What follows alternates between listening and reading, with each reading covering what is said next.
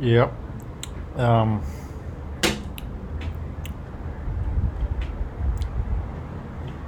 did some yoga. Meditated after that. And I made myself a egg sandwich with cheese, ketchup. I'm, uh, I'm enjoying a nice, um,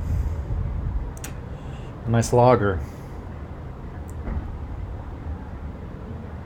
It made me think.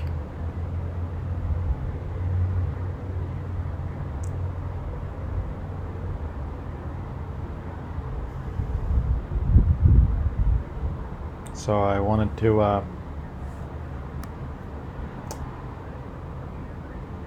know just uh, share with you some thoughts. Thoughts that I was also um,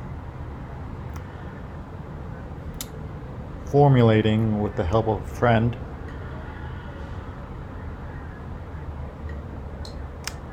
Thoughts on Christ, on how Christ is love, but perhaps not necessarily peace. Peace is the ideal outcome. but we must fight for it. We fight for love, for Christ.